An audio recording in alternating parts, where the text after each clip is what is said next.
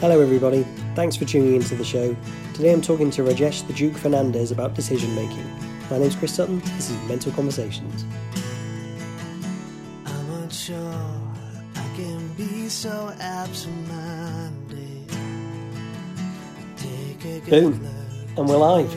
So I am sitting looking at the beautiful bone structure of uh, Rajesh the Duke Fernandez. Rajesh, thank you for coming back on the podcast. I really appreciate it. Um, Thanks for having me, Chris, and thanks for bringing up the bone structure after half a second. Yeah, I like I like to embarrass you. I like to. Um, you've you've got your your new lockdown haircut, shaved head. Um, people that do. don't know what you look like. I'm not going to explain. I'm not going to describe him other than he's a beautiful human being.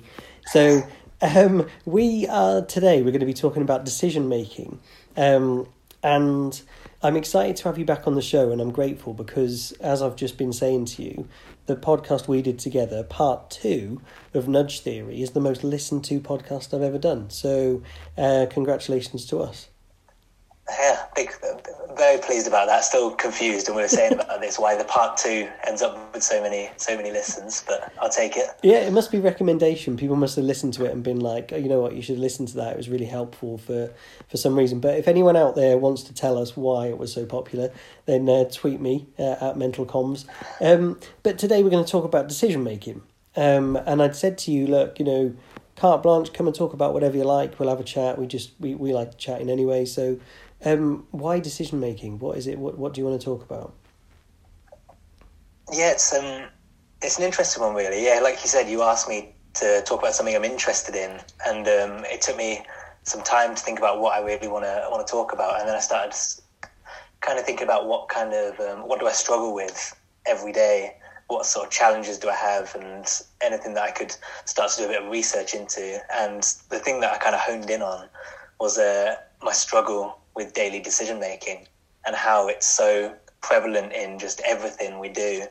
And if you do struggle with it, then it can really sort of uh, put barriers up uh, in your life and in your day to day. So I honestly see decision making as kind of my worst enemy. There's there's a certain um, irony that um, it took you a few months to decide what, and There's then irony throughout this, and then and then decision making was the subject. I absolutely love that. It's kind Um, of perfect. You should have seen how long I stared at the email back to you where I chose in decision making. And I love it. I mean, but but but you're absolutely right. And and and making decisions. I mean, for one thing, obviously, um, big decisions, small decisions, whatever they they have massive impacts on on where our lives go and what we do and and who we end up spending time with. What our and ultimately, I suppose, our happiness and kind of contentment in life is is based around some of those decisions we make. So, um, it's a really really cool subject for us to talk about. So so you said about research. So what have you what have you looked into then about um, about this about how to make decisions? So I think I talked on the last time I was on here when we were focused on nudging around uh, how on average we make something like 10,000 decisions a day, a lot of them uh, unconscious and a lot of them conscious. And our brain creates sort of the biases and like mental shortcuts. Um, first of all, to make it manageable, but also just to make it easier for us. But then what is actually easier for us isn't always in our best interest and it isn't always considering the long term. Um, and that's just how we process things um, day to day. Um, and so I thought when I started doing some research, I was thinking, um, why why are some daily decisions so difficult? And as I started to do some googling, I, I found a lot of links to decision making and anxiety, um, and loads of stuff came up. Some really interesting thoughts around why um, we all have different thresholds of when we're ready to make a decision, and the more anxious you are, the higher your threshold is. And the higher your threshold is, the more you'll spend, the more time you'll spend um, over analyzing.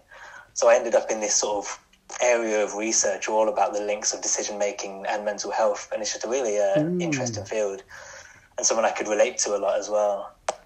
So you've always so you've struggled with making decisions yourself. What do you put that down to then? What have you like had to think like analyze that within yourself?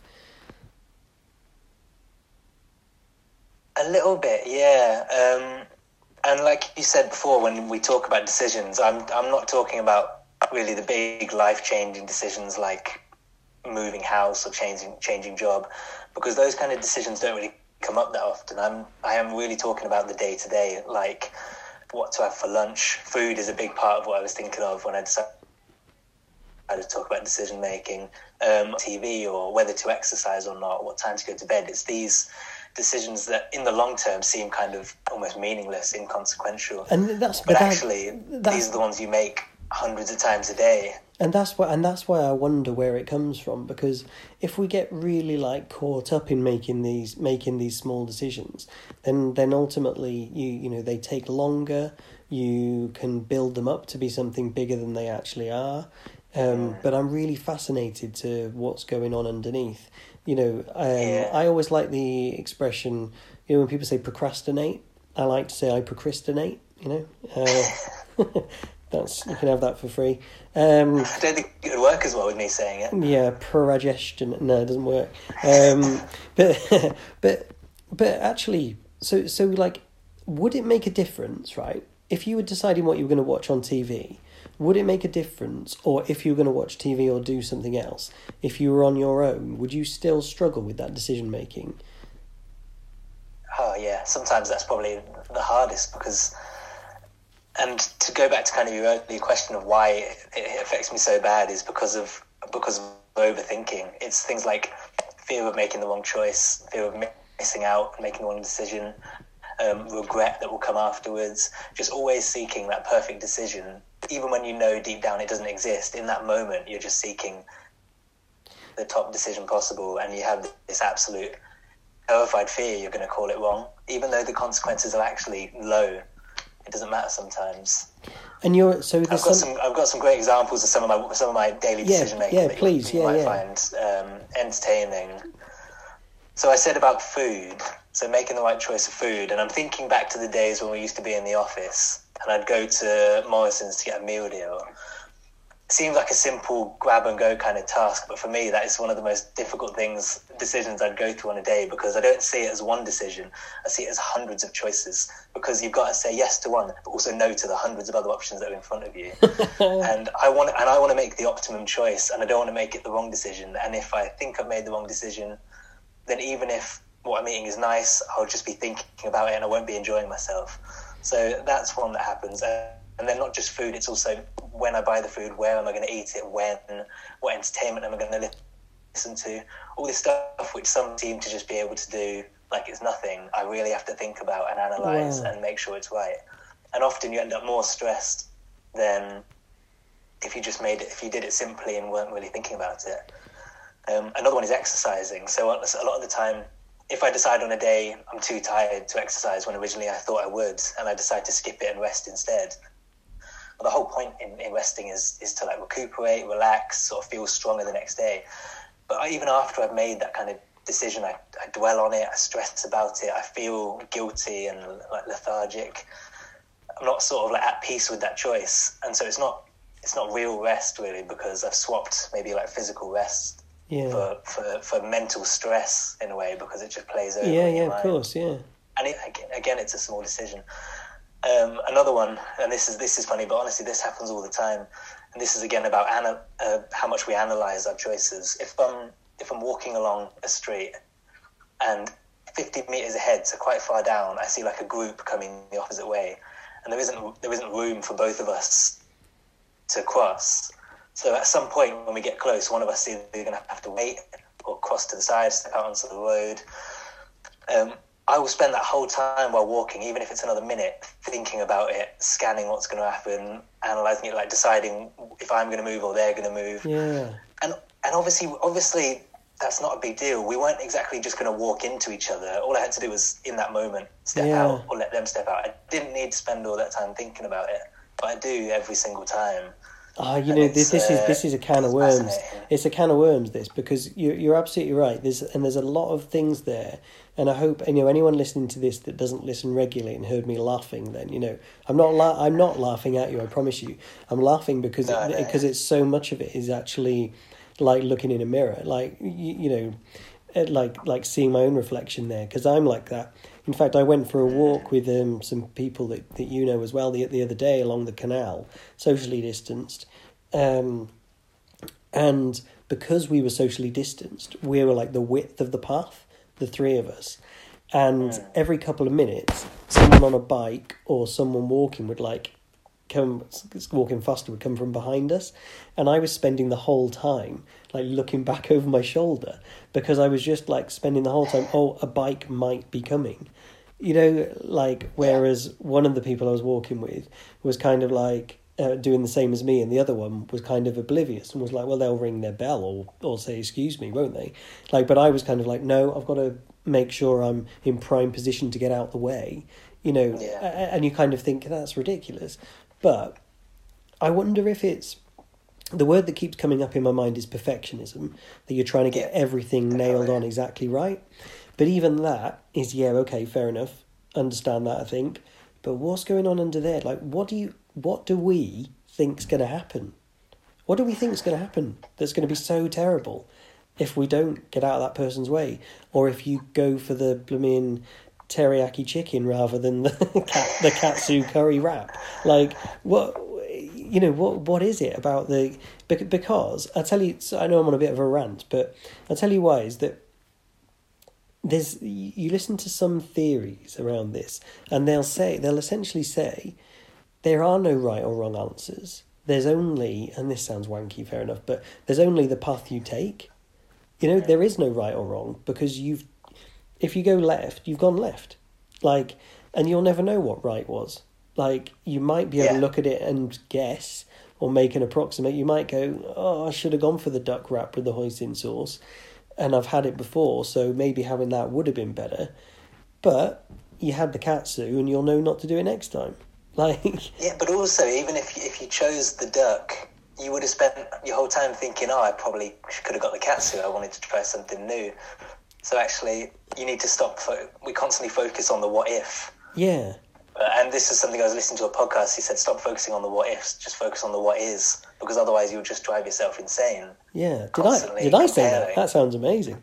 I can't, that must have been someone else. Um, I just I'm just hoping the whole thing's not a metaphor for your relationship because I know your other half and she's lovely. So stop comparing her to Hoisin Duck. And like, I know you're listening. I know you're listening. I'm sorry. I'm winding up. But the, but, but the but it is that thing of what why like be- because the, because the serious note on it is it does affect your life. It does affect how you actually live day to day minute to minute hour to hour. So if you could remove that kind of anxiety around it and that fear of getting it wrong you kind of the assumption being i'm sure from both of us is that you'd live a more contented peaceful life. So Yeah. and you know you're an intelligent guy and if you can rationally think that's what i should be doing why is it not possible Well, that's that's exactly it, and um, I can talk a little bit about some of the research around solutions and how how to like improve yourself. But speaking kind of frankly, I haven't done any of this or tried any of it. I'm still living out in the way that we've both just been describing. So it's uh, it, even you can you can try all these kind of solutions, but you really have to uh, uh, see if it works for you. I don't know if this will work for me. Um, there's some something around kind of the link between all of this stuff and anxiety, which we've kind of mentioned a couple of times that I want to sort of expand on. Um, and it was this person called Michael Stein who who was um, who explained it really well in a way I could really relate to. So I don't know if this relates well to you um, too. But he said that people with anxiety often have perfectionist tendencies, which is what you were saying before, and this plays into decision making. So, faced with kind of multiple alternatives to every decision, you want to feel absolutely certain you're choosing the right path.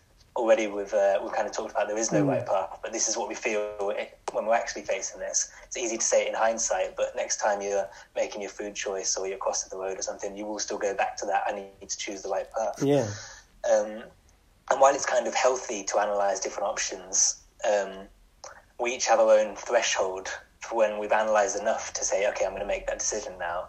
I've reached my threshold. I've analyzed it enough. I'm gonna I'm gonna make that decision. Yeah. Even though I'm not certain, I'm ready to do it now. But for people with sort of quite a lot of anxiety with this kind of stuff, their threshold is is way too high. Um, so you don't want to finalize the decision until you're hundred percent uh, certain that you've made the right call yeah despite the fact that 100% certain is completely unrealistic. So what you end up in is this endless cycle um, of decision making with a fear of the consequences of, of making the wrong call. And there was a really good phrase I thought he used, which is paralysis by analysis. It's, over, it's that overthinking, Yeah. overanalyzing everything you do, all, all because of your uncertainty. Um, and again, this links. there- There's a lot of like science behind uncertainty. So when the brain, when the brain senses something is uncertain and perceives it as a risk or dangerous, it warns you, and that's what anxiety is, isn't it? It's an alarm. It's an alarm that something is there's a risk or a danger. Um, so what your brain tries to do is to, to get you away from that as quickly as possible. So uh, to get away from uncertainty is to, to be certain about it. And that's why me, you, and others analyze, analyze, analyze, because it's trying to make something that's uncertain certain. But if you're doing that with every single decision, even the sort of menial day to day ones, it's a massive overload on your mind. It's exhausting, gonna isn't make it? you more stressed in the long run. Yeah, it's massively exhausting. It, and I, I think, yeah, it's interesting there that the one of the things I've written down, and as you know, I, I, I tend to try deliberately not to write too many notes um, around this, you know, to just kind of keep it a natural conversation. But um, I have written down um, tolerance of uncertainty, you know, because one of one of those, it's one of the most powerful things that you can learn or you can cultivate, if possible. Um, is how to live with uncertainty because so many things in life are uncertain and so many decisions you make you have an uncertain outcome you know you're not you know you might have a good gauge of how something might be but you're not certain about it you just you just don't know um we talked Yeah. previously about going for like going for a new job for example and you're just like well this is something i know. I'm i'm in a place where i know and i'm comfortable and i know what my paycheck's going to be and you know um don't want to be insensitive in covid times but say you know for those of us lucky to have work. And you you know but then you you look and you think well actually i might be more challenged over there in a positive way and i might get more out of it. Oh but i might not. Or i might get there and they might be really mean or they might steal my lunch money like, which actually be a blessing for you because then you wouldn't have to decide what to have really but um yeah so so tell me some of the other stuff you said there you you, you were saying there. Yeah, it would. Well, actually, just to kind of touch on what you just said about wanting to find a new challenge, but also then just we're like thinking, what about all the change and stuff? That's that's um, like status quo bias, which again something we talked about on the last Hmm. last which is the fear around decision making is you clinging on to, to what you already have and fearing any sort of change because change is again risk and uncertainty. So um, there was this, there was a bit of a, there was a news story I think that was say about people's mental health through lockdown, and it was saying that people who tried to cling on to their old lives when we switched, when we moved into lockdown and everything changed and everyone's lives changed. The people that tried to live as if their old lives were still going on are the ones that have suffered the most mentally because there was just no way that was possible. yeah It's the people who could adapt to the new and sort of just get used to doing new things and trying new things that were at most uh, at peace with with with the change. Yeah, that's you know that's So I don't know how you feel about about that. no that, that's fascinating because to me because the um um the biggest skill you can have in life um this isn't my definition um but I've heard people say is is being adaptable and like being able to adapt to change um and you know we've we and um uh, Helen Donat, who we've who we both know and we've had who's been on this show before. You know, we've talked about the book Who Moved My Cheese, and like, and that's Yeah. all about um, cheese. Can the cheese in that book can relate to a job or um, love or money or whatever you want it to, and it's like you know the cheese gets taken away from these little people or whatever, and it's just how they adapt to trying to find that again, and people you know kind of you think, um, or it's really easy to think, well, this is my life. No one can change this. This is my life. And then something like this pandemic comes along, everything turns upside down for some people. And some people will go, okay, I better roll with this and move fast and, and, and try and adapt. And other people will go, well, no, I'm, I'm waiting for it to come back to normal. Well, it may never come back to normal. So actually, what are you better? You know, better to adapt now and try and do something new or something different And then if it does go back to normal, well, you you can, if you want to, change back to that, or you might be able to, or you continue on the path you're doing. But again, it's only one path. Um, you know, there's lots of different options, but you only ever take one. You can only ever take one. So there's no point. And it's, I'd be interested to talk to you a little bit about regret that you mentioned, because essentially there's not a lot of point in regretting it because you've done it. Um, but what, why did you bring up uh, regret at the beginning? because regret is something that sort of uh, it just plagues my mind probably in all of my decisions. It's uh, the what what if I've made the wrong decision and how bad I'm going to feel about that and how much I wish I made the right one. So a good kind of example for me is if you say say you have clashing kind of social plans. So you could go do one thing or another. Um, see one group of friends or another, or have a night in, or go out, those kind of uh, kind of options pretty much every time, if there's two that are competing, win me there. There's no perfect solution because if I choose one over the other, I spend the whole time regretting not choosing the other, assuming it was better, having a bad time because I'm thinking about all of this. Um, someone who sort of did the other thing that I didn't do might say that they had a really good time there, and then rather than me just kind of thinking, oh well, I had a good time where I was, I would think, oh, I wish I, I wish I did that. That would have been way better because they, they say they had a good time, so I would have as well. And are you able what to? you- are you, sorry, go on. So no, I was just gonna say, but what I'm, what I struggle to process is that they're saying that because they're their own person and they've made their own decision and they've decided they enjoyed it. Yeah. So I wouldn't have felt what they felt. And yeah, and it's their perception of it, and But that you've got and you know it, it, it's their perception of it, not yours. And you don't know. Maybe for them it was the best night ever. The only time where I feel, the time that I feel the regret, uh, regret is kind of founded, um, is watching. I'm a Spurs fan, as you know. Um, you're an Arsenal Awful. fan. Let's not talk about it. Um, and um, you must have major life regrets. and and uh, and you watch Spurs against Southampton, and it's one 0 to Southampton at half time, and you go, "I'm not watching this. We're awful," and we win five one. That's when the regret, you know, when when you know when there's something concrete that you can actually see that something. Oh, I wish I'd watched that. Or you'll watch a match and it's five four or something, and you didn't. You thought "Oh, I won't bother watching it. But if it's just someone's perception of it, you know, I can kind of wriggle my way out of that regret, I think, by thinking, well, one, they might be embellishing it. Uh, two, you know, and, and the other thing is, you're essentially living in a fabricated world there, aren't you? Because you're, it, it's, it's not real life. You, you, you can only do the thing you've chosen.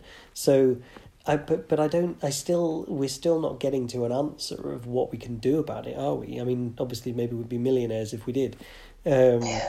But it is frustrating, isn't it, that you kind of think Yeah. rationally, I can think, yeah, this isn't helpful to me. But essentially, you're thinking about, you're spending so much time thinking about what you could be doing and whether it's better than what you're doing that you're not actually doing the thing you're supposed to be doing. Yeah.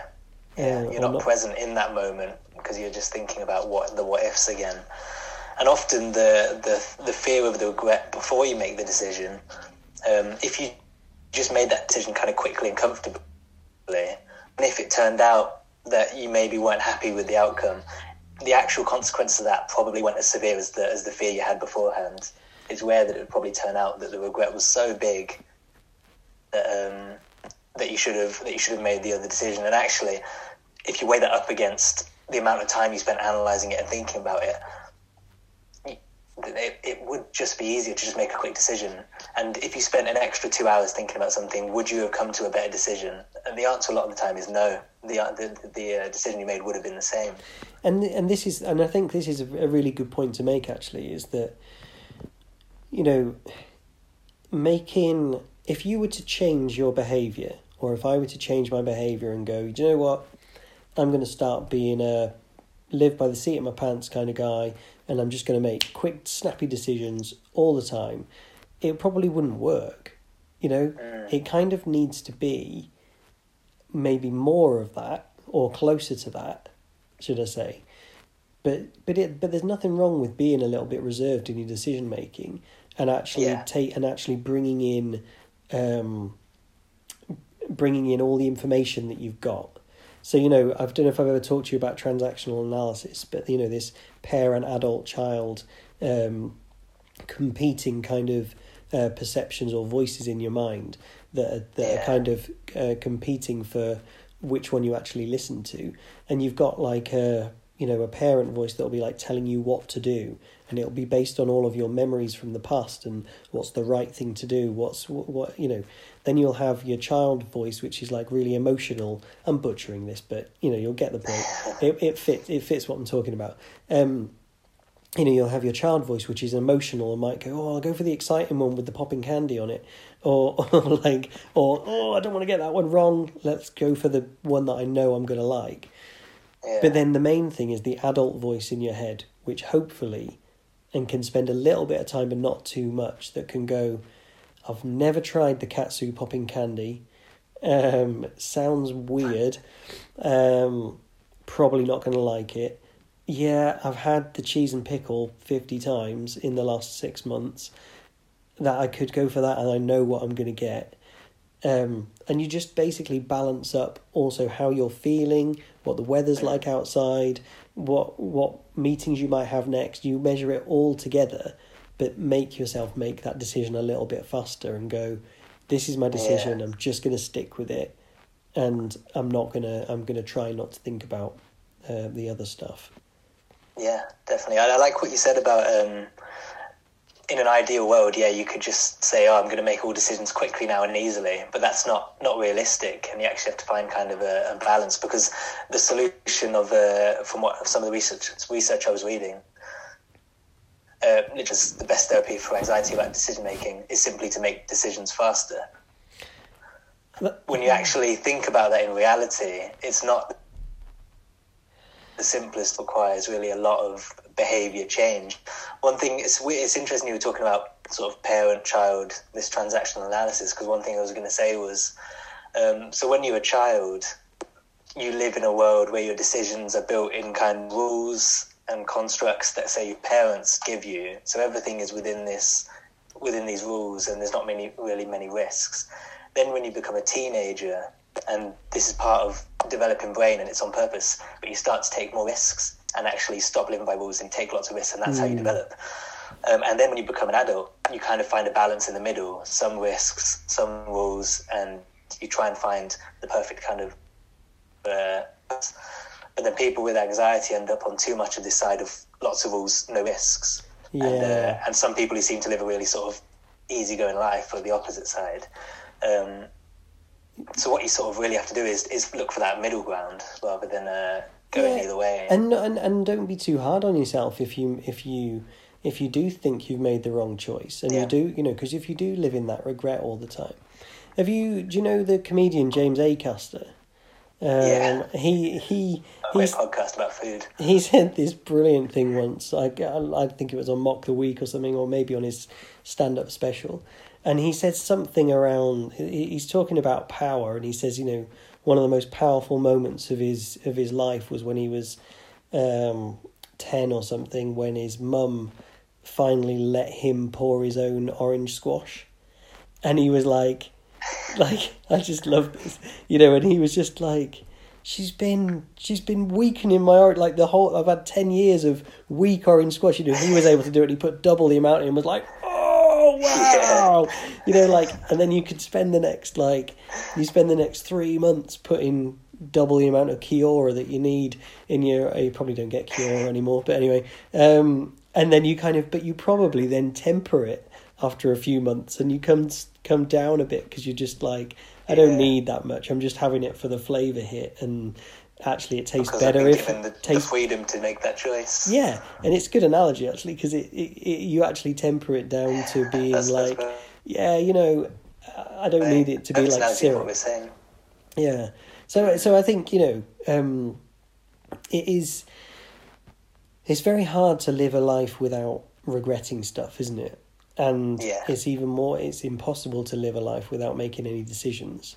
Um so it, it really comes down to how are we going to move it forward? How are we going to do it? So what you're saying is um, take a little bit of time, but basically try and make quicker decisions.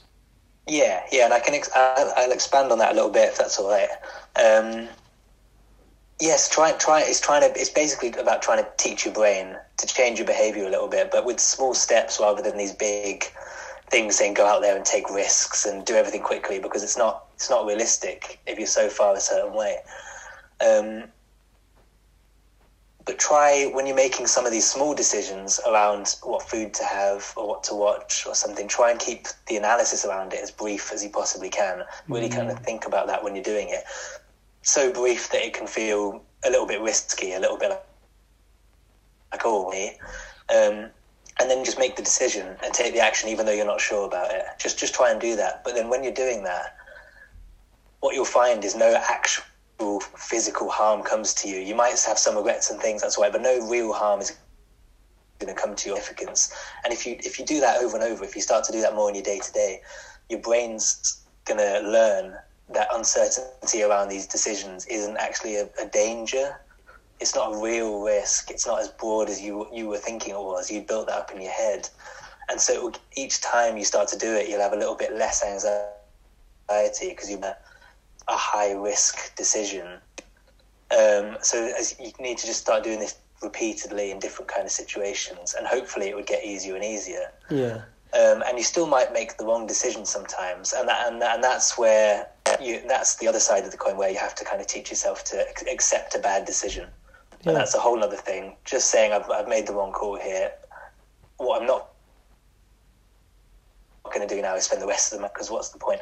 That's something I do badly. If I make the wrong call, I'll just I can just get into the worst mood about it, even if it doesn't matter. And my day would be ten times better if I forgot about it. Yeah. Do you, do you reckon you do you experience that? I do. Yeah, I do definitely. And I think the thing to do, um, you know, I recorded a podcast recently with um, Kim Campion, and she's a therapist, and she she said, um, you know, if you're like ruminating about something, a really negative thought, then the thing to do is, you know, in, interrupt it, think about something else, you know, listen to some music, play a game, have a nap, uh, or do some meditation. They were her kind of uh, suggestions. And and yeah, I I do think because once you get into that spiral, that downward spiral, you can really really struggle to get back up again. But actually, all you're doing is living in your own head. It's not reality. It's just what's yeah. happening in your mind. Um, we've actually run out of time, but um, yeah, flew by. but look, I, I, really appreciate you coming, um, taking the time to come and speak to us again, and uh, so yeah, thank you for that, Rajesh. Yeah, thanks for having me on. No Cheers. worries. And uh, thank you guys out there for listening. Please follow me on Twitter at Mental Comms. Follow me on Instagram at Mental Conversations. And another episode will be winging its way to you soon. Thanks, G.